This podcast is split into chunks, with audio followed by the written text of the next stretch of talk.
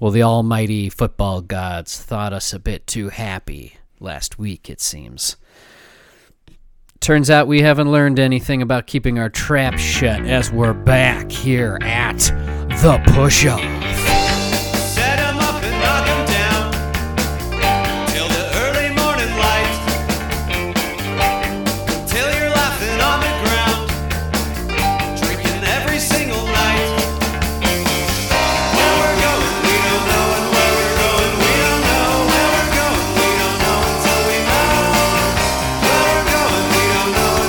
Hey, everybody, welcome to the new episode of the Push Off Podcast, your favorite weekly NFL show that discusses everything that happened last week while it gets you ready for the next. I'm your host, Scott Hogan, and joining us as always, it's. Dan undefeated against Buffalo when it counts. Right.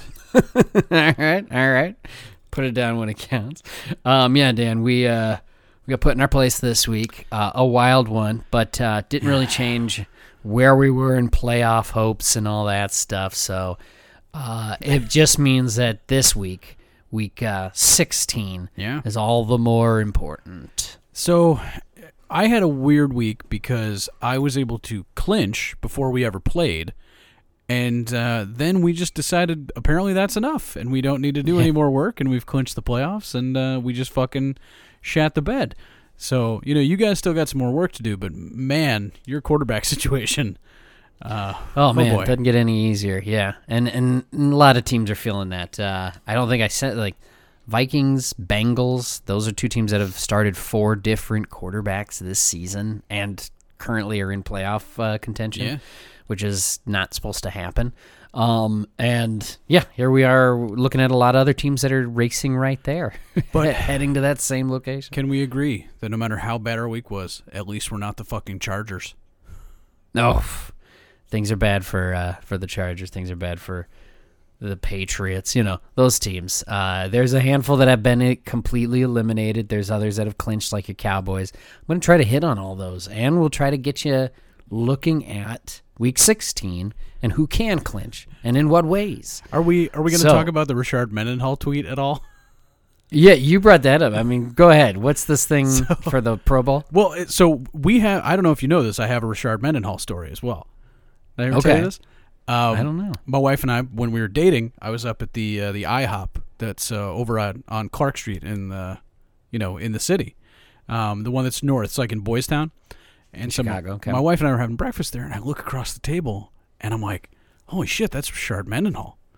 And like I didn't do the math in my head. Like fucking guy went to University of Illinois. Like it's actually not crazy that he's you know, you're seeing him out in Chicago, I guess. Yeah. And it was the year that he was uh, he was going to free agency from the Steelers. I was like, oh, I gotta fucking, and I was just mesmerized. I'm like, holy shit, it's Rashard Mendenhall.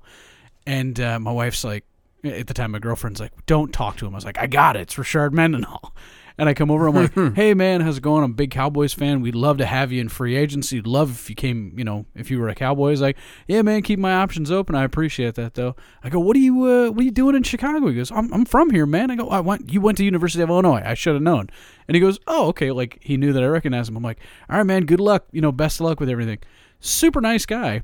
Uh, turns Oh, out mildly racist, and that's okay. Uh, Okay, yeah. because he he made the point that uh, white guys shouldn't be talking about football because there's not a chance that we could play nearly as well as someone like Rashard Mendenhall. I like Rashard Mendenhall. Rashard Mendenhall is what I would describe as a mid-tier talent, right? I think that's pretty fair. Is he had a short career as a running back in the aughts, you know, in the the late two thousands, um, mid tier talent, you know. But to say that like white guys in general can't play football, and then to have a tweet responded to by J.J. Watt is like, well, that's I mean, right there, you kind of Whoops. yeah, Sorry about that. JJ Watt's talking to you. If Tom Brady had decided to chime in, you'd be like, you know, the greatest football player of all time is just a fucking white guy. um, but JJ Watt had a great response tweet to it, which was, uh, not gonna lie, uh, white versus black, we're probably getting cooked in the secondary. Not, not like somebody's like, oh, we're gonna start fucking Troy Apke as uh, our starting corner. I don't think we're gonna do too well, man, against Tyreek. He's gonna he's gonna dice us up. Um, but yeah, I think we'd be pretty strong in the trenches at least. You know, a good offensive line. It starts a it starts a, a little uh, a comparison on uh, if they do the straight down the race line of uh, starting in the Pro Bowl. Yeah, we somebody who's like, you know, I think you're all forgetting the Asian Americans. Uh, Yeah. I think we start with Younghoe Koo and then go on from. Anyways, do we get to uh, we get to draft other races where it's like it's like all right, well I'm taking the the Polynesians. It's like Yeah, that'd be a good Polynesians are first pick, and then uh, you know you got the Mexicans in there too. They can play some good D line. They can play good linebacker. Mm-hmm. They're good. um, yeah, I mean the only race you don't want to take, I think in football. Careful, careful, careful. We're no, this just is starting this. No, this is fine. The only let's see. Trying to think. The only- no, I don't want to talk about races you're not going to take. No, no, no. Well, no, I mean it's Um, it's like what- you can. got a there's this particular breed of white guy you just can't take in the NFL, Fair enough. and it's just that's fair. You can't It's take the probably Russians. You can't take a Russian. There was one guy, I think it was Igor Olshansky. Do you remember him? He played for the Chargers for a long time. Okay. and just like never seemed like he actually wanted to play football, just wanted to hurt people. Can't trust guys like that. Can't have an Igor. Olshansky knocking things around. Sometimes you just need a big guy that's going to hurt people. Um, we want to talk about the games. I'm trying to lead us to the football, and uh, and that is what happened last week, getting us ready for the next. Are there any Um, Indian guys that play? I can't get you off this. I can't. I'm just I'm trying to think. I actually don't know. What if we start with the Seattle Seahawks beating the Eagles 20 to 17? Monday Night Oh, Football is okay. game of the week. Yeah, no, I'm off this now. Now I'm There we go. now I'm on board. Hurts two interceptions. He ran one in. Drew Lock started. So here's the thing, Dan. I'm pretty sure you told us you were taking the Seattle Seahawks if Geno started. Right? So since Drew Lock played this one, Ooh, did I, took did you I take the picking the Eagles? Eagles. Oh God, what a what a bitter pill to swallow. You know what? That's fine. I'll suffer. I'll suffer right. as long as the Eagles lost. I'll I'll be fine with this. Uh, two interceptions by Love. He had the uh, game clinching one uh, just because his uh, teammate was there to stop his leg from going out of bounds. That was wild. Um, this was 10 3 Eagles at the half. Uh, Eagles still clinched playoffs this week, even though they lost. They're in. But the Seattle Seahawks uh, making their uh, chances a whole lot more hopeful here, and now it's seven and seven and looking looking very good. It's hard to beat Seattle in, in Seattle though. Had to have it with a uh, you know a conference win at home. Like that's a huge thing. It's real tough to travel across the entire fucking country to play Seattle, and Seattle's defense has been pretty good. Also, Jalen Hurts apparently super sick all week. Uh, Yeah. you don't just like bounce back from that shit. You heard the legend that uh, the Michael Jordan flu game probably also wasn't Right. flu. Oh really? That like Michael Jordan was just drunk as fuck and like su- like the most hungover he's ever been in his life. He actually didn't have flu. He's just fucking. He's just an alcoholic.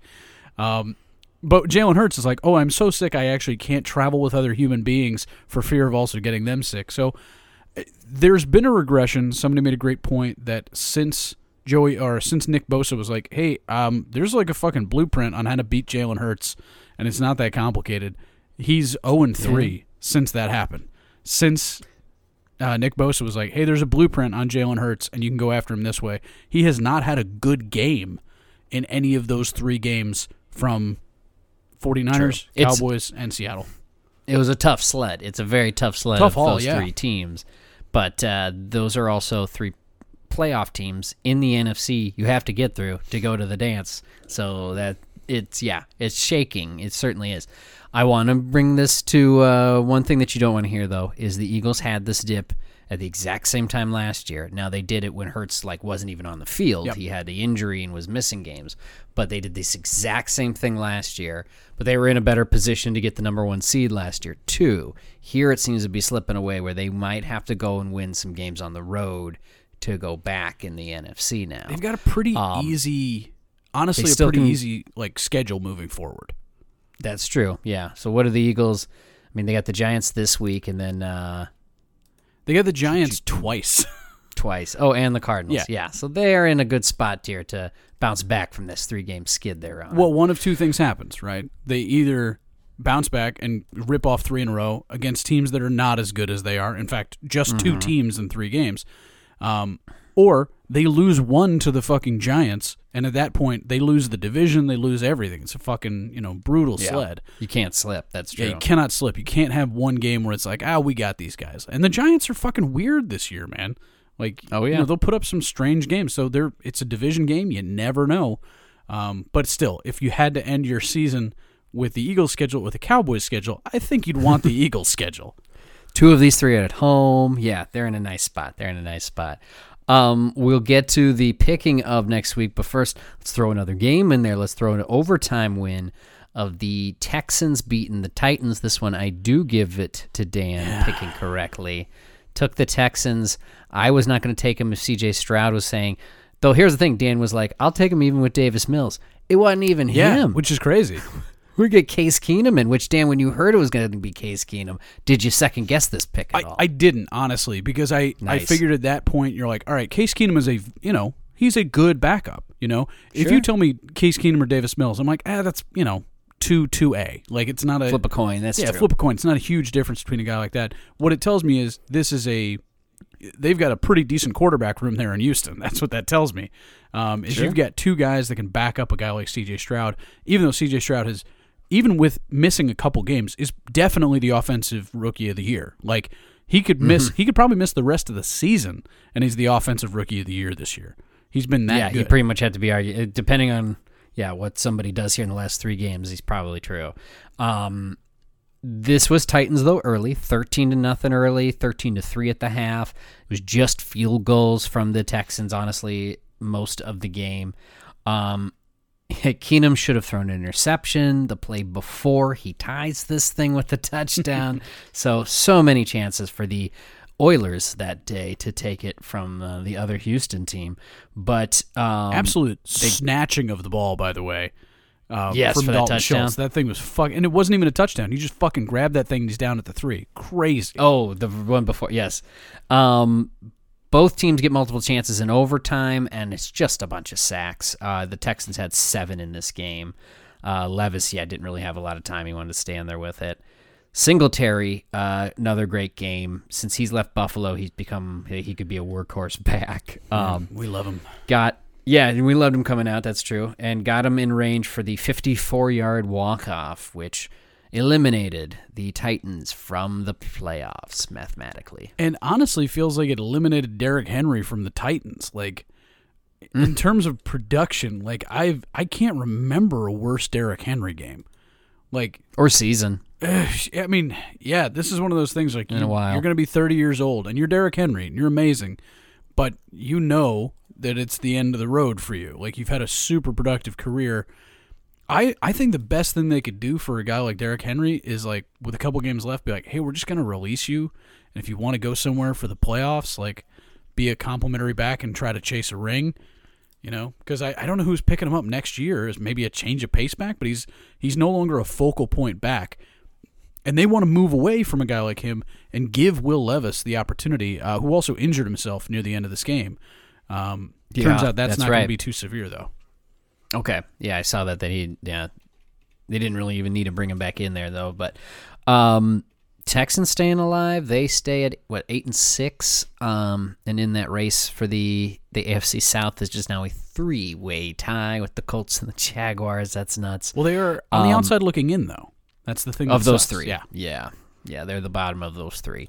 Um, and then the uh, the Titans eliminated themselves from that division. Um, cool game. I thought the Ti- Titans were in control of this one early, and I was surprised to see it just kind of whittle down there at the end and uh, find it in overtime late as he tried to keep track of seven games there in the early early section. Crazy. But it, it ended fun. Um, a lot of defense on the overtime. Those offenses just seemed tired, and then it's just because Singletary tore that one off of the little pass, he was just able to uh, get him in enough range. Well- so that was nice. and it was crazy. I thought it was absolutely over. Uh, Singletary goes on like a you know dashing run, and then Mm-hmm. uh, you know they're like, "Nope, sorry, penalty, fuck you," and Yeah. uh, you know that was that was pretty rough watching that thing happen.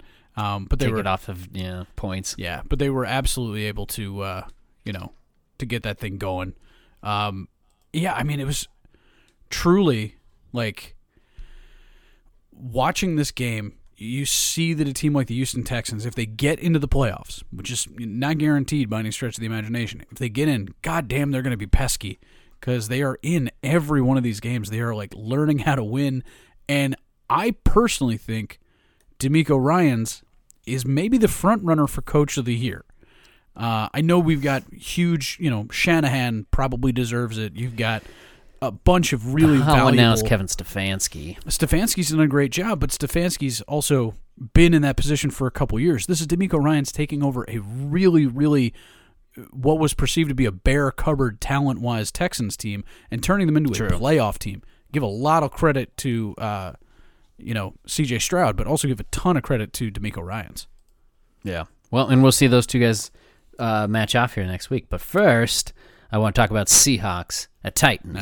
Um, this week is well. First of all, it's Christmas week, everybody. I hope you're going to have a Merry Christmas with your family and everything. And football is taking over Christmas. Started last year. It's around the holidays now. You know, it's it's basically on the weekend, and NFL goes, all right, then we're going to sink our our claws into it. We're not going to give it up. Um, so starting, you know, starting this week Thursday, we'll have the, our normal Thursday night game, and then Saturday games, Christmas Eve games, Christmas Day games. It's all weekend long as football. So Three uh, Christmas Day games. yeah, buckle in, everybody. Um, for this one first, though, is a it's just a regular Sunday noon game. Seahawks at Titans. Titans just got eliminated, so I'm taking the Seahawks to keep this run going. This might be a tough one for them, a, a noon start on the other side of the country, but Titans are in a tough spot, so I'm taking Seahawks. Uh, Titans are in a tough spot. They got nothing left to play for, and the Seahawks are just absolutely hungry. You know, I mean, once again, they are also on the outside looking in right now, but they've got to put together a tough slate here at the end. So they can't lose this game. I think the Seahawks are in a good spot, um, given what I know of where my team is and who they're playing and all the other stuff. But uh, yeah, Seattle find themselves in a in a uh, heated playoff wild card race now. Let's talk about the Cleveland Browns beating the Bears at home, twenty to seventeen. This is one I picked over Dan. Excuse me, because Joe Flacco. Yeah, yeah. Mooney's dropping hail marys, uh, but Joe Flacco come out to play again. He did throw three interceptions, but Fields tried to equal that to himself. Um, Amari Cooper over 100 yards, Njoku over 100 yards. Seven all at the half, very tight game. But yeah, Browns with the lead at the end there, and then last second the Bears trying with that hail mary, which did fall into Mooney's hands, just smacked back the other direction for the interception. So that was one of Fields' too. So hard to give him a, uh, too much credit in that one. But That's true. a wild game. Browns survive it, and again they're standing strong at a nine and five and first tied for first no second in this division right because the ravens so in a strong wild card spot are the cleveland browns with a win And I will tell you this: um, almost all of the points in this game were scored by uh, basically Joe Flacco. Uh, both Yeah. you know the Bears and the Cleveland Browns points. He two of his uh, interceptions basically caused one was returned for a pick six, one was basically caused by a touchdown. So I I know I picked Chicago, but like yeah, the Browns had them outclassed almost the whole game. It was just a couple mistakes that they made. Um, being able to be nine and five in that division, being able to be nine and five in the AFC, going on what your third, fourth fucking quarterback, like Dorian Thompson Robinson, PJ Walker, obviously Deshaun Watson. You're on QB number four and you're nine and five in a murderer's row division. Really, really impressive. I, I wouldn't be mad to see Stefanski get some Coach of the Year awards. He's been tremendous. And also the fact that you lose Nick Chubb. You know, yeah, you're, all the injuries all of the stuff he's had to deal with It's been crazy. talk. yeah it's amazing that they're still at this spot and yeah looking back at this one it was 17 to 7 bears heading into the fourth so another bears kind of collapse but it was one that was kind of set up that way with the browns like stop shooting yourself in the foot you'll be all right um the yeah the browns offense and you know joe flacco can not turn the ball over as much and just kind of play a little more controlled ball. He be enough almost. He feels like he can be enough especially this year when no quarterback's healthy. Uh, he could be enough for the afc um, this is the position we have us in though for this week is uh, basically a game that is up for this uh, position in the AFC wild card is Browns at Texans. Browns at Texans is pretty much you want this wild card spot, come and get it. This one will mean quite a bit once we're all said and done. Uh, I've been back and forth on this one. from what I'm hearing, it seems like CJ Stroud is still not healthy. Like I don't know how bad this concussion is or whatever, but they're not saying he's going to be playing for this one. So if he's not, I'm taking Browns, and I'm pretty much ready to do that now because I don't. It sounds like CJ Stroud isn't playing. I will actually uh, say, regardless of CJ Stroud's uh, playing time, I'm going to take the Texans because Okay. what I am most impressed with, probably on the Brown on the Texans, even more than CJ Stroud, is uh, the play of Stingley. Stingley is a legitimate shutdown corner right now. Like I remember the the talk about him or Sauce, him or Sauce. Stingley always had that upside. I think he's hitting it now. I think we're at a mm. point where, you know, Sauce Gardner was a shutdown corner. I think Stingley has usurped him as maybe one of the better corners in the NFL. And so if you put that guy man on man with a guy like Amari Cooper, I don't I don't know how many more options Joe Flacco is going to have against a decent Texans defense. I'm going to go with the Texans. Oh, it's yeah, the Texan. Well, I'm not. It's the Browns' offense is what I'm worried about. I mean, they they're off their running game disappeared in Chicago. Nobody could move the ball on the ground. So, it, but I just don't think. I don't know. They still have found a way to get 20 points. Their defense gets uh, into some issues, and if it's Case Keenum again, I don't know. I don't see that magic continuing for two games in a row. So that's why I'm going the the difference of the Browns. Browns can clinch a playoff spot with some help here, a win and some help. There's a bunch of different help they need, so I'm not going to get into all of it. But we're talking about the Browns back in the playoffs. Crazy. We'll be soon talking about the Lions in a good spot to go to the playoffs. Crazy. The Bills are finding their way back into the playoffs. well, we got those talk about the normal Bills. That's not important. we got those normal teams, you know, that are heading back in the Niners and the Chiefs, yeah, the Eagles clinch yeah. stuff like that. The Chiefs will probably be back in there, but there's um, you know, there's some surprising new new horses in there. that haven't been in there for a long time. As we you know wake up here in late December and find them still alive. It's wild. Okay. Uh, here's one that you know you could have thrown in the two minute no offense, but let's give it some time because they have clinched the NFC West. The 49ers 45, the Cardinals 29. You know, we saw it coming. We both picked it. Cardinals did everything they could to keep into it. Uh, it was 21-13 at the half, and then the Niners pulled away. Uh, Ward had two interceptions, a pick six himself. McCaffrey had three touchdowns. Brock Purdy threw four. He's making an argument to get some awards himself here. a legitimate argument, I would say. Yeah. Cardinals also eliminated from the playoffs after this one.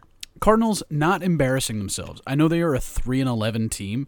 They're probably going to be picking in the top five. Not embarrassing. This has not been like if you're if you're Gannon, you're looking at your team going, all right. I don't know if Kyler Murray is the answer moving forward, but I also don't know if you replace him with any rookie if your team gets much better. Like they Sure. need help on a lot of different places. They need help at the wide receiver position. Like there's fucking nobody.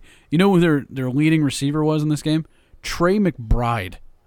Yeah, the tight end. Yeah. Trey McBride. Their second leading receiver was Elijah Higgins. Like, eh, yeah, th- you need talent. You need talent. You've got to have talent. Um, I thought he's got their defense actually playing pretty well. You just wind up breaking against a guy like Christian McCaffrey and Deebo Samuel. There's just too much talent on the 49ers. But still, they comported themselves well, stayed in it in the first half, and then just got overwhelmed with talent in the second. Yeah. The Niners are getting very, very scary. I don't know who's going to step in front of them. We'll talk about them in a minute, but it's so yeah. The Cardinals did the best they could, I think, with this one. I think since Kyler Murray's come back, there's a little pickup in the offense. They certainly scoring Yeah. better. Uh, they can get the points on there. Um, and yeah, if, if you're a defense in the Cardinals, you know it's asking a lot to get out there and get rolled on every game. Um, so with them eliminated from the playoffs, they can look forward to the future. The Bears aren't fully eliminated yet, not mathematically. So it's Cardinals at Bears this week. Um, we might not need to spend a lot of time on this one. It might be heading to two minute no offense, but we pick them all. So I'm going to say I'm taking the Chicago Bears at home in this one. I'm gonna do the same thing. I think we've talked a lot about Matt Eberflus. I think if the Bears wind up winning seven games, I think he keeps his job. And there's an outside chance with this win and another win in the next two games, he could keep his job as a seven-win head coach. Yeah, he's at that spot now. Um, okay, but so to talk about the Monday Night Football one coming up, let's first discuss the Ravens beating the Jaguars on Sunday Night Football in Jacksonville. Didn't seem to matter to the best record in the AFC, the Baltimore Ravens. Um, Tucker kicked three field goals when they couldn't get in the end zone. Lawrence had a touchdown, but a fumble himself. Um, the Jaguars had chances to put some points on the board here right before the half and then run out of time. Uh, you need to know where you are on the field, spike that ball on first down, whatever you got to do. Throw the ball into the end zone. It was 10 nothing Ravens at the half for that reason.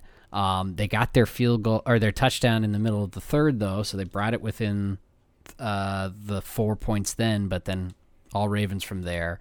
The Ravens clinched the playoffs. They are in. They are the only team in the AFC that have uh, stamped their ticket so far, but it's not without uh, injury to Keaton Mitchell, the awesome new running back, tore his ACL. It's an ugly, ugly injury too. Yeah, I mean it's probably going to keep him out through most of next year too, which really sucks. Yeah. But um, yeah, I mean you lose a guy like Keaton Mitchell, it sucks. You still luckily have Gus Edwards and Justice Hill.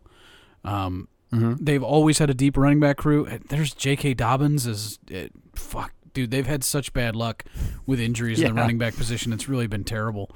Um, yeah, Lamar just keeps doing enough. Like I don't think he had a great game in particular, but um, he ran the shit out of the ball. Like they're the Jaguars were covering most of his wide receivers. Uh, once again, most of his wide receivers not super duper talented. You know, we're we're at the point where Odell Beckham is a shadow of him former self. Isaiah Likely is a decent tight end, but he's no Mark Andrews. And aside from that, he's got nobody to throw it to. So we're in the same cycle of Baltimore, which is can you get Lamar targets? Can you get him somebody that he can throw this ball to? Because otherwise, it's just a Lamar running game with a compliment by Gus Edwards.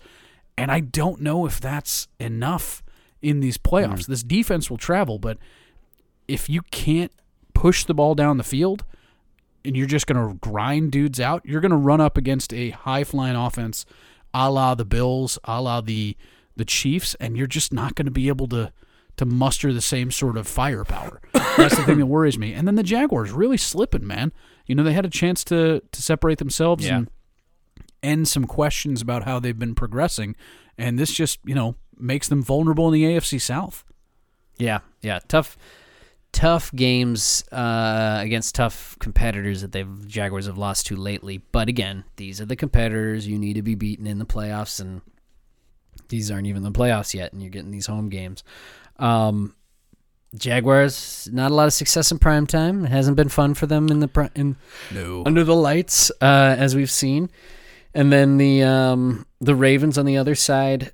Yeah, you're right. They're in this precarious spot. You look at the uh, offense, and they do have a lot of names. They got a lot of talent, but they have to figure out ways to move the ball in other ways. You know, on the ground or something uh, to to keep going on uh, in through the playoffs. I uh, trust.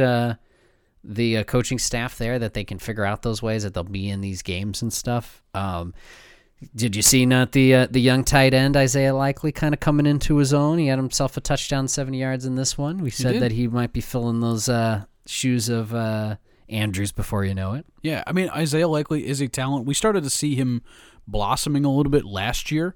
Um, Yep. So when he, we talked about when Andrews went down, Likely is a decent option, but you'd love to have a guy like Andrews and Likely rather than just one of them because you know, like I said, you're you don't have a lot of options at the wide receiver position.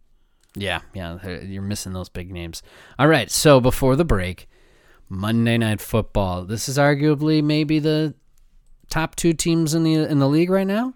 It is the Baltimore Ravens going to San Francisco to play the 49ers. This is the game that finishes Christmas Day, everybody. Uh, kickoff on Christmas night. Christmas Day night. So the the Ravens here can clinch the division with a we'll say we'll call it a non-loss and uh, Browns loss. So even if they tie this game, uh, the 49ers clinch the number one seed with a win and some help. Uh, so they can even do that this week too. So there's a lot at stake in this one, and it might be a preview of the Super Bowl. Who's to say? I, cause it's in San Francisco and the Niners are playing so good, that's who I'm leaning to taking. And that's who I'll be picking in this one. Um, as they work, you know, to get that number one seed, I'm sure they want home field. I just don't think Baltimore is going to. Once again, it's across the entire country. You know, it's it's Yeah. Baltimore to San Francisco. That's tough by itself. And then I just don't think Baltimore has the firepower to keep up with San Fran right now. So Mm-hmm. yeah, I'm I'm also gonna have to go with the 49ers at home. Yeah. All right. So we stuck in um, five good games. We got uh, a bunch more to come. So when we hit all those and get you an even clearer look at the playoff picture, we're going to first take a break. And so when we return, the two minute no offense and everything else for week 16, even the stuff that we didn't really enjoy. Yes. This is the push off. Sometimes the silence seems so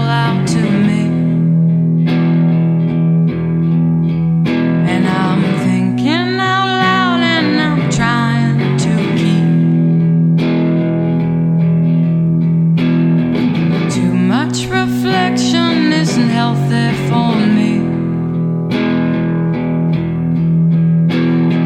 Present and future is where I need to be.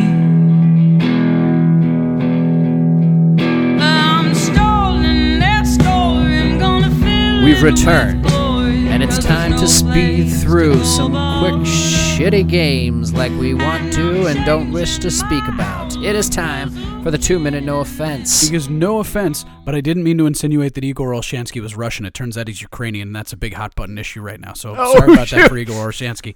Uh, but you know, if you're a shitty team, you know, like you're a shitty country like Russia, you're going to be in this part of uh, the program, man. Maybe you just didn't do a fucking uh, good job scouting. Maybe you just didn't show any fucking effort.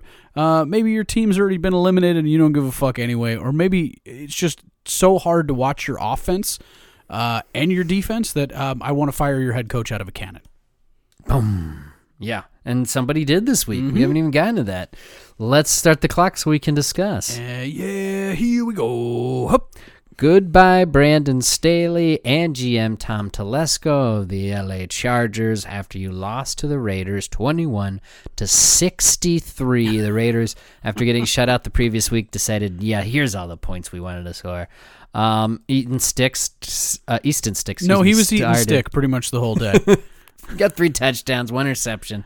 A lot of that in garbage time Oh, because yeah. it was 42 to nothing Raiders at the half. um, yeah, the interim's head coach, is it Giff Smith yeah, and JoJo Wooden? yeah. These aren't names. These aren't real names. These aren't real people. They were created in the lab. Uh, yeah, this game, 63 to 21, wasn't even that close. That's how bad this No. was. All right, continuing on. A game that should have meant something but wasn't fun to watch. Uh, Steelers 13, Colts 30, so it's in here. Trubisky, two interceptions. He gets going to get benched for Mason Rudolph this week. Minshew threw three touchdowns. Gay was three for five for field goals, but it was enough. Colts win. Dude, Pittsburgh is just absolutely collapsing on themselves. And, like, bad play, bad moods, bad attitudes. I don't like Pittsburgh moving forward. Yeah, Pittsburgh's in a bad spot. The Saints crushed the Giants at home. Carr threw three touchdowns. They won twenty-four to six. Uh, Saints had seven sacks. It was six to seven at the half, and then the Giants did nothing in the second half. Still no idea what the Saints are. Not a single fucking clue, but I know they're better than the Giants. Uh, Panthers Falcons was 9 7 in the rain. That's all that needs to be said. Panthers have been eliminated since week 13. Uh, oh, and then, oh no, that was their second win of the season. Congrats, Panthers. Falcons, what the hell? Did I call that? Was that mine? Did I pick that? You did not pick Ah, that damn. one. No. And you you did pick the Jets, and unfortunately they lost 30 to nothing, Dan. Oh god, yeah, that was brutal. It- like right away, I was like, "Oh, this is out of hand." Um, Zach Wilson gets knocked out. Trevor Siemian throws two interceptions. Mostert, man, has records. Uh, Dolphins sick defense, six sacks, two interceptions in this one. yeah, never, never close. Honestly, uh, there's moments where I pick, take the Jets, and I'm like, "I've made a horrible mistake." I was there. I was there too this season. So that's what the Jets have done to everybody. As good, you know, as we're saying, you know, give it up for the Browns and the Lions and their success this year. The Jets, my God. That's just the Jets. It's what they do. They can't That's help what it they at do. this point. All right. Well, that's the two minute no offense, everybody. Thank you. Uh, here's a couple games for next week. Uh, Colts at Falcons. We said it. Desmond Ridder is also getting benched this week for Taylor Heinicke. He's back now because Arthur Smith can't make up their mind. Um, doesn't feel good for the Falcons, who seem to be in a free fall themselves. So I'll take these Colts. I'm gonna do the same thing. Colts are actually a decent team, and the Falcons are just you know middling and struggling at best. Um, I just I do not see Arthur Smith keeping his job after this season. I would be shocked.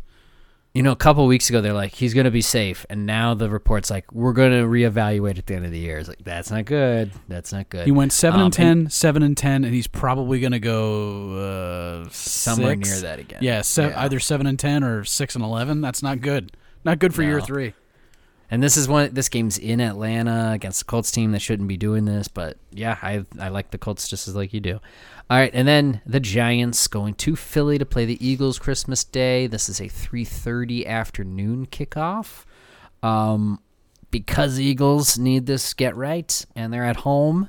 I think they got the Giants in this one. I don't think the Giants will make it easy. It's that division stuff, but I'm gonna take the Eagles. Fuck it, gabagool. I'm going with the Giants over the Eagles. Yeah. Fuck the Eagles. You're feeling it. I'm You're just feeling it. I'm just. I'm feeling that spiciness. Uh, Yeah. yeah. and the Eagles are weak, man. They're weak. They're that is not to say that like the Eagles can't win.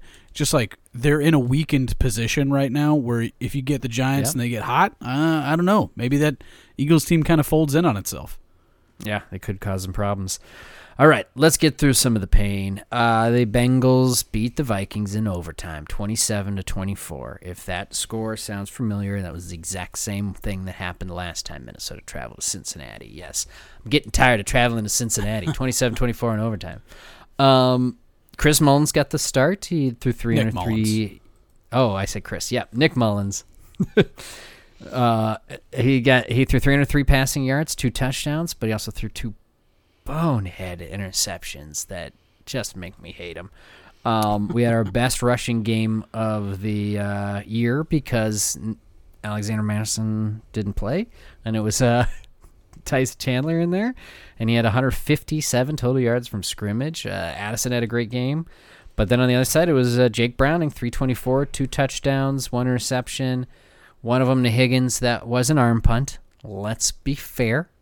Um, Higgins, you want to? Uh, I don't know. I, I the end of this game, him him shouting, "They never should have cut me" into the uh, the cameras surprised me. I was like, I didn't think this was a Jake Browning redemption game, but uh, whatever. I mean, I, I guess he's right because he wasn't throwing interceptions while getting sacked into the same guy's arms, but it didn't look that much better in in my uh, estimation. So the Vikings, uh, who were up seven to three at the half in this one, had a chance, had the lead through most of it. Uh, Cincinnati played catch up through most of it, and then took the the win at in overtime.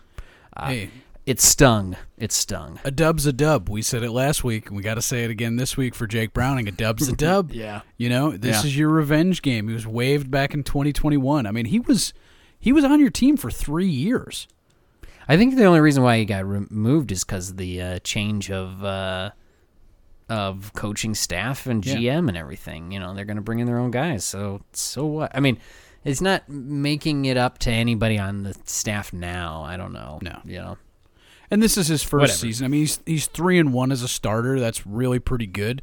He's having a nice little, you know, nice little run of games for a backup. Um, Yeah. I am just fucking shocked that the Bengals are able to do this. I know we're not giving out any awards to the to Zac Taylor in Cincinnati this year, but honestly, kind of amazing. You lose Joe Burrow and you're still eight and six, and you still got an inside track to the playoffs. That's pretty impressive. And yeah, give Jake Browning the credit he's due. Give this defense the credit they're due. I thought they did a really good job against your Vikings. Um, but you know, Nick Mullens also helped him out. Those those turnovers, man, that that becomes the huge difference in the game. They were field goals at least uh, where they were on the field, so they really hurt. Um, you know, besides like turning them over for touchdowns, about the second worst spots on the field to, to start doing that stuff, and that re- really bothered because the rest of the team seemed to be playing pretty good. JJ stayed on the field, Addison two touchdowns, but uh, yeah, that, that one, um, you know, it's a road conference game, so if they can come in and hang in with the Lions in these two and stuff like that, they still got a shot, but. It, it feels uh, rough because you've you feel like you've run through all the quarterbacks you have, and the only thing you're asking Nick Mullens to do is to not turn the ball over. You just want him to hold on to it and not do such dumb things in those situations, and he just kept doing those. So uh, that one was a, a pain to watch. Um, the Bengals have too much talent for that stuff, even though Ja'Marr Chase, uh, after an amazing third down conversion, hurt uh, I think it's ribs or something or Yeah. shoulder. He's out. He's going to be out for this game on Saturday. He's going to be out for a little bit while. Uh, they are playing the Steelers this week, who But uh, T. yeah, Higgins are getting T. Higgins still T. legit. Higgins. Yeah, T. Higgins looked awesome. He had the touchdown swing the ball back around his body to get it across the line of scrimmage. That was cool. Um, this game is on also winners get the other one's a playoff spot basically as the Bengals go to Pittsburgh play the Steelers divisional game. Uh, Trubisky bench for Mason Rudolph. That doesn't feel great, so I'm taking the Bengals. But uh, weird things can happen in Pittsburgh in a divisional game. These two teams hate each other. I think right now the Steelers uh, fans hate the Steelers though. That's the problem. Is normally Yeah. the Steelers are like rough and tumble, man. We're just you know we're scrappy. Recently, the Steelers on the field have been putting together subpar performances, uh, not by talent but just effort. Um, so I'm going to take the team that seems to be hot. I'm going to take the team that seems to be giving effort on every play. Um, yeah, and a team that's not down to their third string quarterback, just their second. Let's go to the Bengals. All right, yeah. So we can we agree there. Uh, this is one we also agreed on last week that it was the Rams beating the Commanders. They did. Commanders made it made it close, and I think we thought they were going to. Twenty-eight to twenty.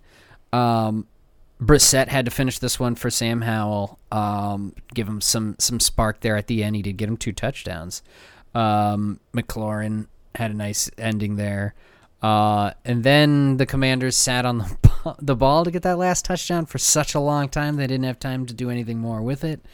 Um, the Rams with uh, you know Kyren Williams and uh, Stafford both looked really good. They got Cooper Kupp going for over 100 yards. It was all Rams in the first half, 13 to nothing. The Commanders made that comeback, but yeah, like I said, they wasted so much time getting that their last touchdown on the board that it just didn't uh, give them any more to come back. Yeah, I didn't. I honestly didn't think this game was as close as the final score. Um, just because at that point they're like, "Fuck, Sam, Well, get out of there." Yeah, it was 14 to 28, and then when they got down there to ma- it was like, oh, this could be a game. There was like four and a half minutes left, and they didn't score until there was under two, and you're like, mm, well, that's pretty much it, because then you need an onside kick, and you can't do onside kicks, and so Commanders eliminated from the playoffs mathematically. Now they're done, um, and we'll see if it, you know, we hear of a Commanders team ever again. yeah, I mean, there. I don't know what Sam Howell is. The more and more I watch these games, the less and less I know what Sam Howell is. Sam Howell had less than fifty percent completions for this game. Jacoby Brissett came in and seemed to take the reins of the team, and it was Terry McLaurin's had a down year. I think just because Sam Howell doesn't fucking find him, and Jacoby Brissett's like fucking laser beams. Um, Yeah. help me in my fantasy league, so I'll take that. um, but yeah, I just I don't know what Washington does moving forward. I know at being a four or five win team, they're gonna have a, a chance to grab one of these quarterbacks early on. But I also don't know if that fixes Washington.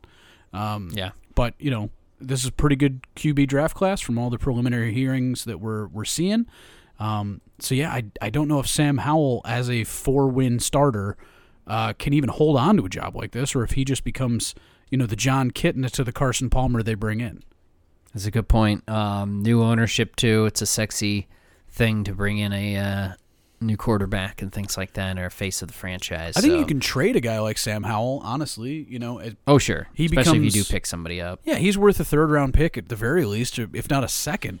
You know, you bring him as a competition, or you know, um, Or if not that, you know, keep him as a backup because it's shown this season how important it is to have a QB two that you can at least turn to. that's true. Yeah.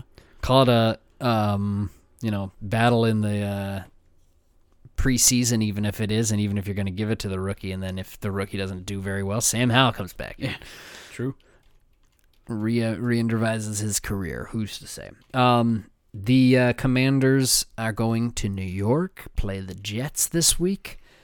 Again, another game that you don't have to spend a whole lot of time thinking about. Uh, the Jets have missed uh, the postseason now. Here's a, here's an early crazy stat for you: thirteen straight seasons. This is the longest drought now of the four major sports. brutal. Thirteen years. Um, Yeah. I didn't even No know my wife thirteen years ago. Isn't that Yeah. crazy? Like, I since the Jets have been to the playoffs, I have met my wife, married my wife, had three different children, changed jobs four times. um, and started a podcast. That's Have you seen? There's a, uh, a lot of those things going around. There's kids. They're showing pictures of them. Like last time the Jets were in Oh, the God. playoffs, they're in their like Jets uniforms of the Curtis Martins and stuff. And then they're like, and then now, and they're like, here's my kid who was in my arms at the time. And they're like, yep. There's a hurts. there is a uh, tight end on the Jets, Jeremy Ruckert, who the last time they went, and he was a he's a Jersey kid, um, or he's from Lindenhurst. My apologies, but uh, the last time they were in the playoffs, he was ten fucking years old, and now he plays for the Jets. Yeah. So not this year, Jets, but you know we'll see. We'll see what happens the following years. Oh, I'm taking you in this game though. I'm taking you to beat the Commanders. Hey, there's some good things. Uh, yeah. I'm. Listen, man, I'm I'm so off the Jets. I'm so bit by the Jets. I'm I'm actually going to give it to the Commanders because I'm picking Terry McLaurin to have a big ass game today. I need a big ass game from you, Terry. Gotta have it. Um, I'm pretty sure they're going back to Sam Howell in this one. I don't. Th- I think Brissett was just uh, Yeah. the end of that. You kind of first you know what you have with Brissett. You gotta you gotta keep Right. running Howell out there. So we'll see. Okay, well, we got a different one there. Um, oh, we can also pick the Thursday night game that's starting off this week. That is the New Orleans Saints going to LA to play these Rams, who all of a sudden seem pretty hot. And this is another winner takes the other's playoff spot as well in the NFC, because they're both seven and seven, and the Saints all of a sudden, you know, if somehow Tampa or if even Atlanta, I think somehow still can take that division. Maybe there's a wild card spot there for one of these teams. Um, as now everybody's, excuse me, everybody's found themselves about even. So this one becomes interesting. The Saints have looked pretty good, but I think they're a much better team at home this shortened week against a very good Rams team on the other side of the country. Give me, give me LA Rams Thursday night. Yeah, I'm going right with you. It's a home team across the country, and uh, uh, Matt Stafford is quietly having like a fucking awesome year. So Since coming back from his yeah hurt finger thing, if yeah, if you had to guess how many uh, touchdowns has Puka Nacua scored this year, what would you say? I want to say he was up. Well, touchdowns. Um, seven, eight. Four. I was shocked by that. I was Yeah. shocked by like the touchdowns, lack of production. that. Him and Cooper Kupp only four touchdowns each. Oh, okay. It's crazy. Really spreading it around. Yeah. Um. All right. Well, we got to talk about your game, Dan. Cowboys ten, Bills thirty-one. Uh, the reason why it's not in the two-minute no offense like all your wins is this one was big for the playoffs, and uh, these two teams are heading there. Well, Bills, we'll see. Uh, they're trying to make a turnaround. Um, tough game for Prescott, uh, and then it was all. I mean, it was not a lot of passing for both sides. It was all uh, the Cook uh, little brother there, uh, Dalvin's little brother. 222 total yards from scrimmage and two touchdowns. Bills had the lead at the half, even though, like you said, Cowboys did clinch the playoffs before this game began. It was uh, it was pretty quick that they were able to just kind of dice us up on defense. Like the opening drive, the fact that they ran 15 fucking plays on their opening drive, and we had a a ton of boneheaded penalties um, in this game, which really fucking killed us. That's the hard part. Is um, you know Demarcus Lawrence got a roughing the passer on a third and four. They would have had to kick a field goal instead. Touchdown Bills like two plays later. It sucks. Um, the Cowboys have uh, offensive holding that would have been huge plays that marched us down there. We had um, a run, a roughing the kicker for um, Oh yeah, dude, Sam Williams was like absolutely in the backfield. If he had just stayed on his feet and like reached, like physically reached out for the ball rather than jumping, that would have been a block punt, maybe a touchdown. Um, and then it rained all game. it rained all game. Zack Martin leaves with an injury, and we just kind of folded the tent. You know, I mean, it wasn't great to see, um, but it also didn't make me go like, "Oh God, we're fucked." Like we're set up the same way the Colts were set up during the Peyton Manning days we need to get a lead. We need to pin our ears back. We need to go after you as a defense because we are undersized. We play a lot of hybrid linebacker safeties, and when you just run at us like that, that's not good for us. Um, Yeah. If you just hit us with perimeter runs and gash us with perimeter runs, that's exactly what the the Cardinals did. Um, most teams can't do it because they can't just run all the time when we're scoring the way we're scoring. But uh, you know when Zack Martin goes out and we can't get the push that we need to, it folds the offense in, and we just, yeah, it's just not good, man. We're just not having a good time. Uh, CeeDee Lamb still doing everything he can. Um, somebody made a point that Dak Prescott somehow lost the inside track for the number one seed, the division, and the MVP race all in one.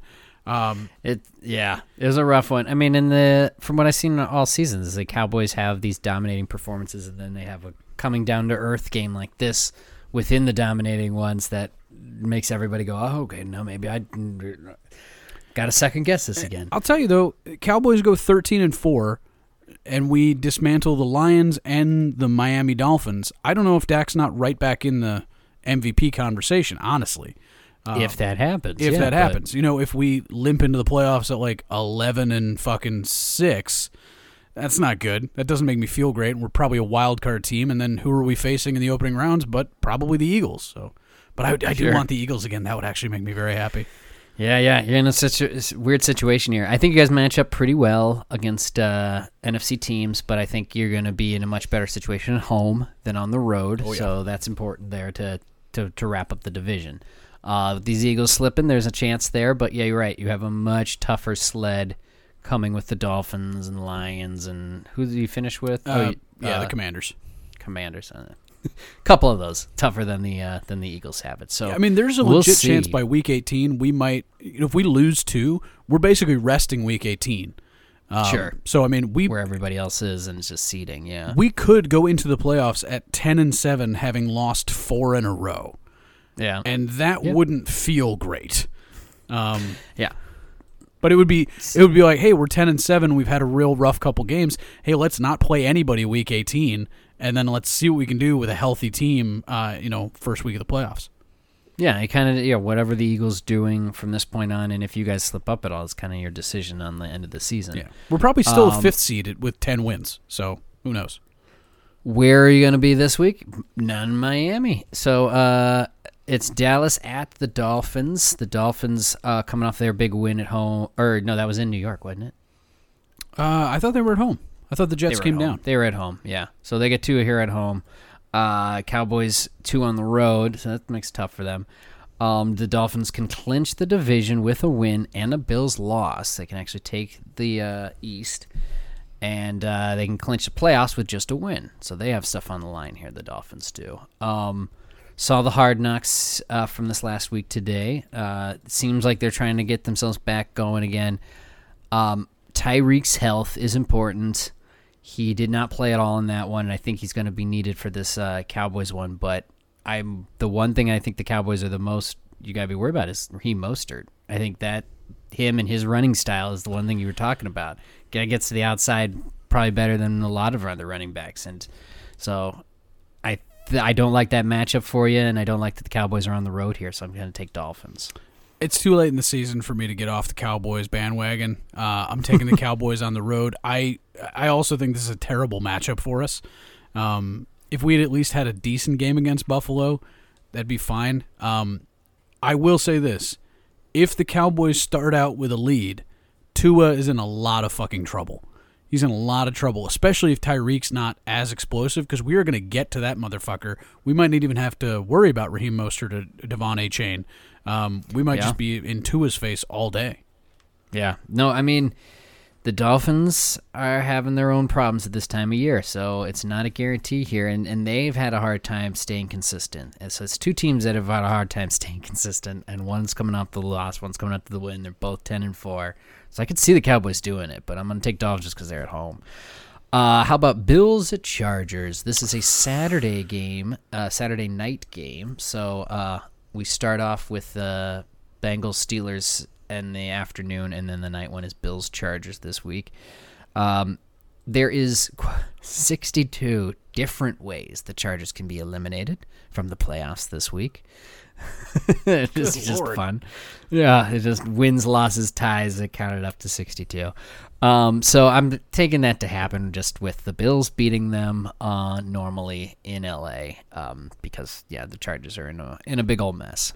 Buffalo is desperate. Um, I think the Chargers are going to be a bit of a surprise in this game. I still think Buffalo is going to win, but I don't think the Chargers are going to get blown out because you kind of go back to square one after you get beat 63 to fucking 21.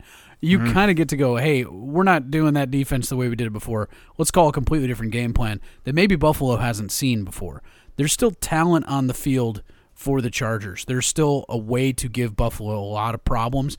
And once again, coming all the way across the country on a on a relatively short week, they played a Sunday Yeah. night game. They're going to play a Saturday uh, night game. You know, you lose a day.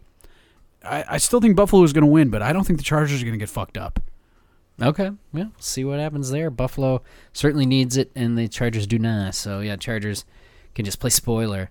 Um, let's talk about Tampa beating Green Bay. There's just a few more games left from last week. They beat them 34 to 20. We did not pick it because no one thought Baker Mayfield was gonna go off like that.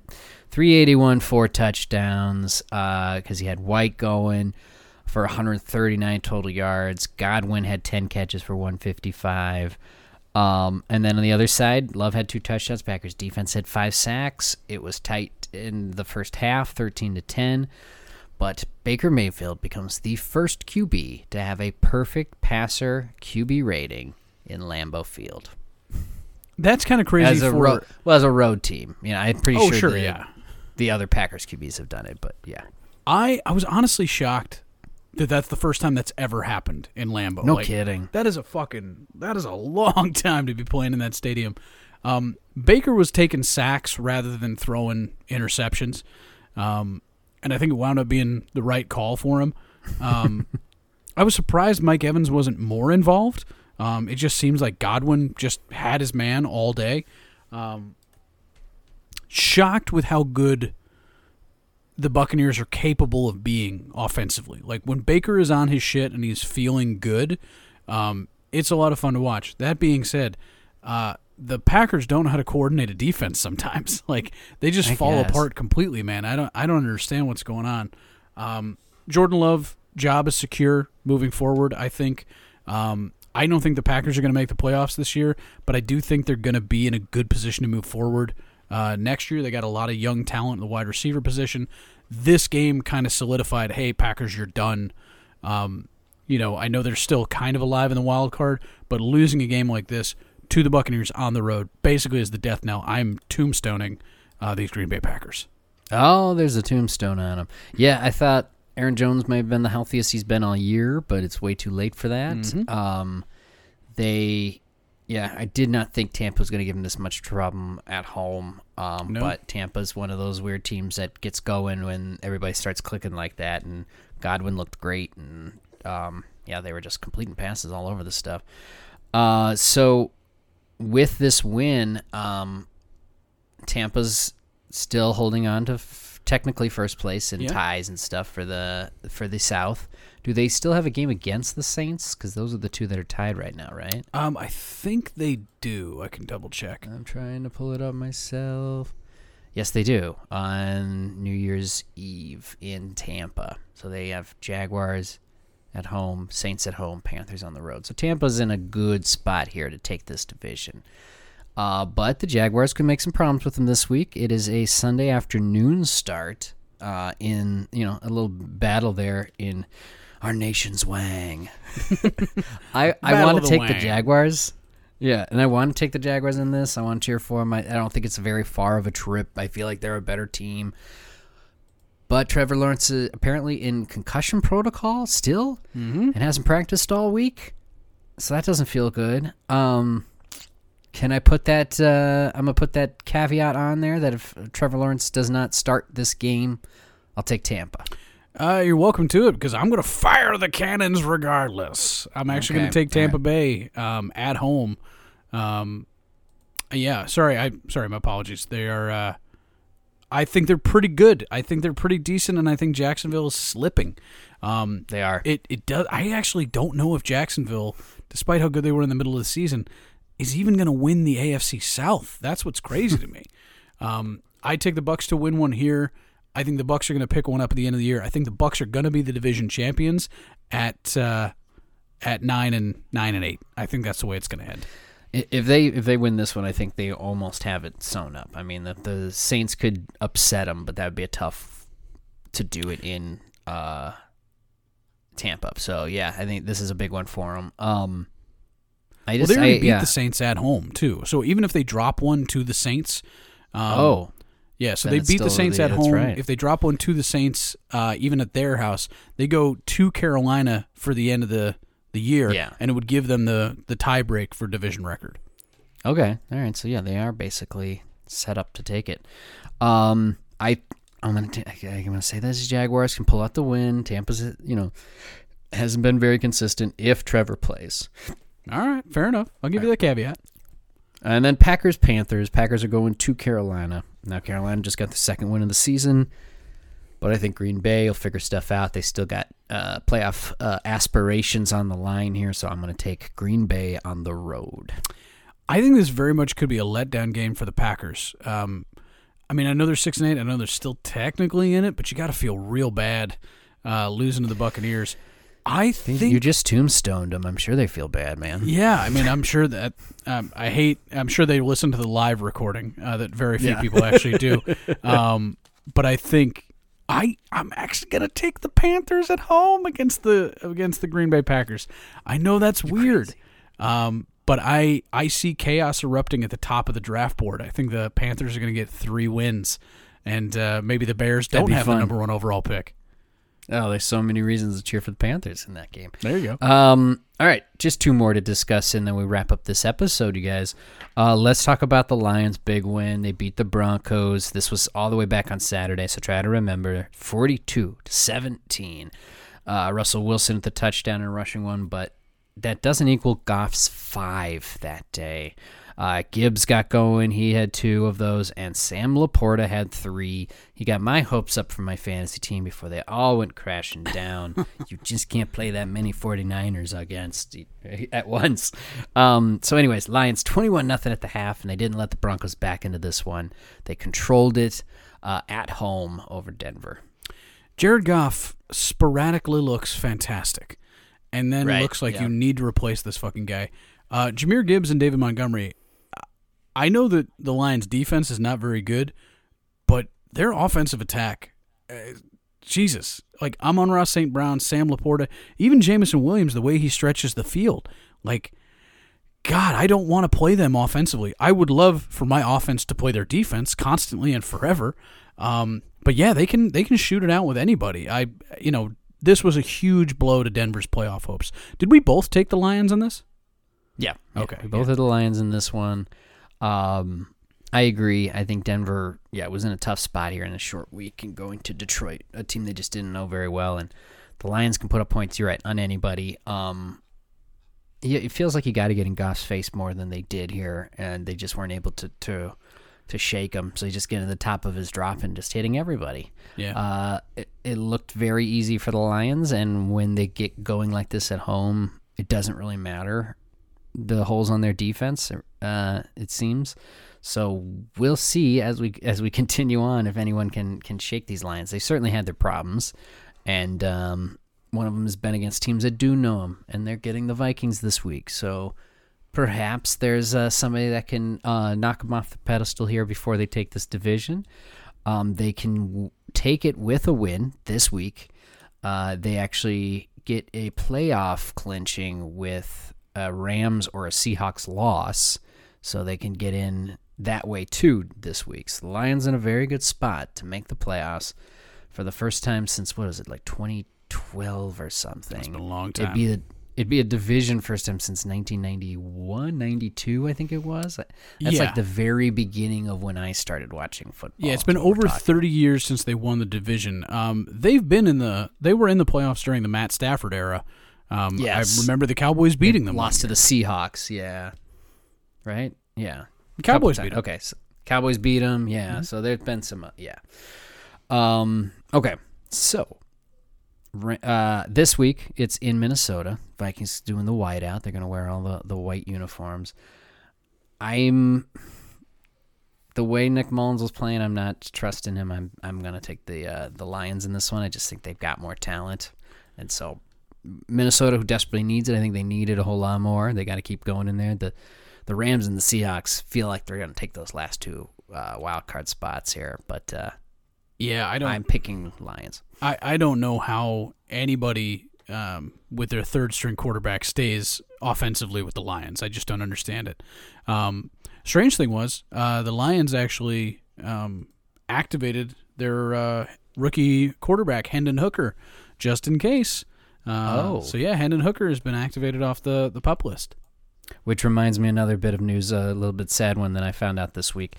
Teddy Bridgewater is also backup of the Lions. He's going to be hanging it up and retiring after this year. Yeah, I think that's probably good. I mean, good for Teddy. Teddy's made He's going a to coach some good Pee amount of Wee football or something like that, or like he's coaching. He's going to go into some coaching. Oh yeah, I mean uh, Teddy's yeah. been great.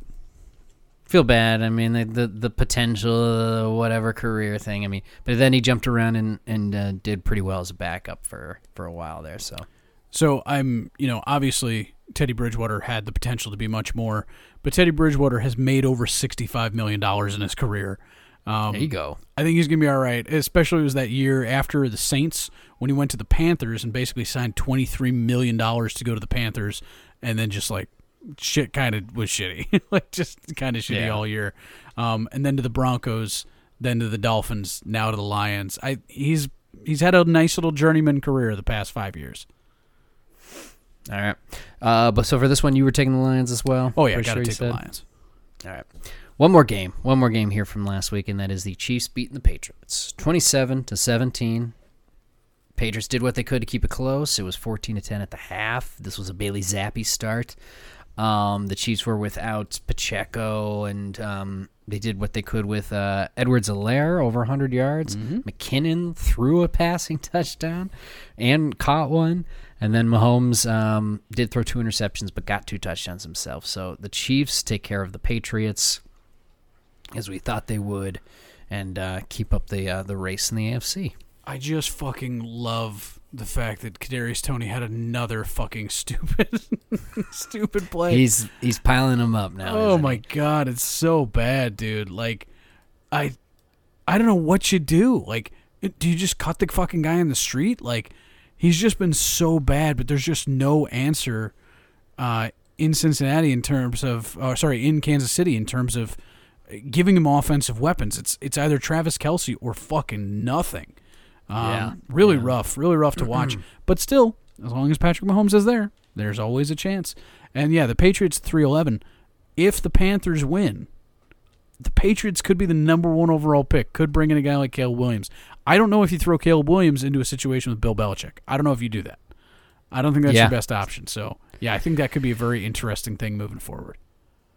Yeah, I mean, Bill Belichick could be heading somewhere else if it's not something that they want to do. So everybody's going to get their their way in that situation. It almost feels like it uh, when it's all said and done. Uh, Patriots are going to the Broncos. Uh, that's Sunday night football, and the reason why that's not getting flexed is that's Christmas Eve football. so. Um, as the, the kiddies are going down uh, with sugar plums dancing in their heads, we're getting Broncos at Patriots, so everyone can just go to bed. Um, Oh, it's Patriots at Broncos, isn't it? What did I say? Broncos. Yeah, Yeah. I, I'm sorry. I'm reversing it. Yes, Patriots at Broncos. They're in Denver. Denver's wearing the the white capped uh, color rush ones with the white helmets. So I'm taking Denver against a bad Patriots team. Yeah, that's what New England needed. They needed to go into mile high and struggle to breathe while they also struggled to offensively move the ball at all. Uh, yeah. Merry Christmas. Yeah, Merry Christmas. Uh, here's a win for you, Denver. Denver's got a pretty good chance to finish the season with 10 wins. I know that sounds crazy from where they started, but uh, their last three games are very, very winnable. Yeah, Chargers after this. Okay. Um, and then the Chiefs can clinch a division this week if they win and the Broncos lose. And they are playing Monday Night Football against the Raiders. So they're going to know if that's on the table or not by the time their kickoff the next day uh, on Christmas Day night against the Raiders. So it is, uh, or no, yeah, Christmas Day. Uh, is it night? No, it's not night. Sorry, it is 1 o'clock in the it's to start the uh, Christmas Day games. Why, it's is Christmas Raiders Day. at Chiefs. Yes, so there you go. Uh, I'm going to take the Chiefs in this one. The Raiders, you know, yes, 63, great. This isn't the Chargers. This is the Chiefs again at home, and the Chiefs will take care of business. I'm going to take the Raiders. The Raiders are actually built to beat the Chiefs. They have been built to beat the Chiefs for a long time. They've got a new head coach that isn't Josh McDaniels and a piece of shit. I think their talent wise, a guy like Maxx Crosby is going to get pressure um, on a guy like Mahomes. I, I'm actually strangely going to take the Raiders in this. Um, I think I said that when they played the Raiders, when those Chiefs at Raiders. I was like, "Hell, these Raiders can be," and it just didn't turn out that way. Um, got some throwbacks with the Dolphins wearing them in your Cowboys game, and the Bears are wearing their throwbacks at home. Just notice that. Mm-hmm. Okay, but those are all of the games from this coming week, you guys, and they're now all picked as we are getting closer to the end to see who's going to take home the championship in picks this year. I think Dan's beaten me beat me last year. I think he's beat me the last two years, but right now I have the lead over him. I was up by just one last week at 129, Dan at 128. This week I come in at 140, Dan at 138. So I'm ahead of you by just the two games. We've got enough here that he could wipe it all away just this week. Come So we'll on. Raiders. and uh, Bear. No, who? Uh, Fuck you, Jets. weird- Fuck you, Yeah. Jets. And Panthers. And come on, Panthers. Do, do me a favor. We got some wild ones. All right. Uh, I got some crazy stats and I got a little quick quiz. Oh, yeah. So here's your quiz for this week, Dan. What defense has held the most opponents to 10 or less points the most this year? 10 or less. Yeah. Most games with 10 or less points for the opponent. Uh, I, I want to say it's Cleveland, but I don't think that's true. The Browns are actually tied for second place with three. Hmm. There's two other teams there, actually. Interesting. Um, could it be my Cowboys? Nope. Hmm. I don't know. Who is it? First place is the Baltimore Ravens, who have had five games where teams have had 10 or less points. Tied with the Makes Browns are the Buffalo Bills and the New Orleans Saints. Really, the Saints. What a floored me. Yeah, that floored me. All right, crazy stats. We talked about Raheem Mostert. Raheem Mostert had 19 touchdowns in his first three years in the league. This year, he's got 20. He's got more offensive touchdowns this year than the Giants do, than the Panthers do, and the Jets do. I think it's safe to say he's having a good season. He's having a good season. Uh, Lamar Jackson ties Tom Brady now for 56 wins in his first 75 starts. The only people ahead of them in the t- uh, Super Bowl era was Mahomes, Stabler, and Staubach. Pretty rarefied air, honestly. I think Fif- all of those guys pretty good. Yeah, 56 wins in the first 75. That's nuts. That's crazy. Um, and then Ch- Joe Flacco becomes the first Browns QB since Brian Sipe to throw for 300 or more yards in back-to-back games, and Brian Sipe won MVP that year.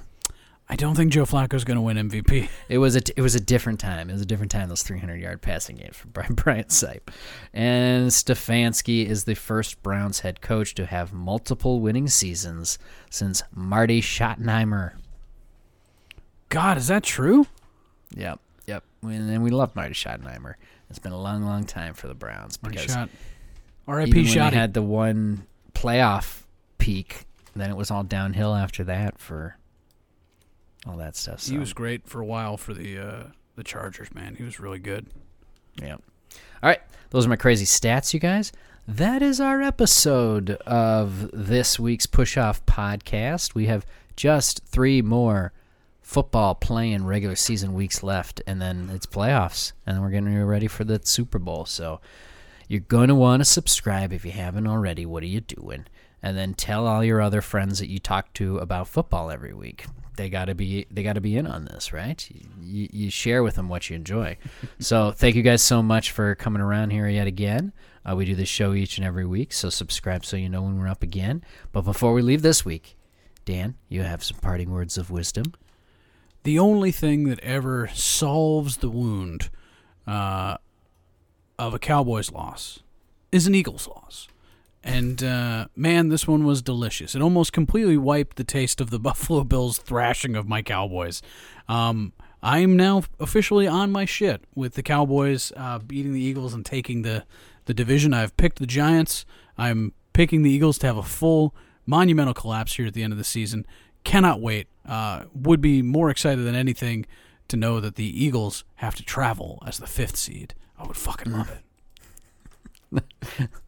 That whole uh, parting words of wisdom was just bashing the Eagles. Some Yeah. fun stuff. Yeah, get Yeah. yourself get yourself someone to hate the way I hate the Eagles, and you know, it gives you a little motivation in your life. Gives you a little extra. All right, well, guys, thanks so much for joining another episode of the Push Chef Podcast. We love this. I'm Scott. And this is Dan. We'll see you back here next week. So enjoy your uh, Christmas uh, festivities with all your friends Oh, and, yeah. and family. So Merry Christmas. Merry Christmas.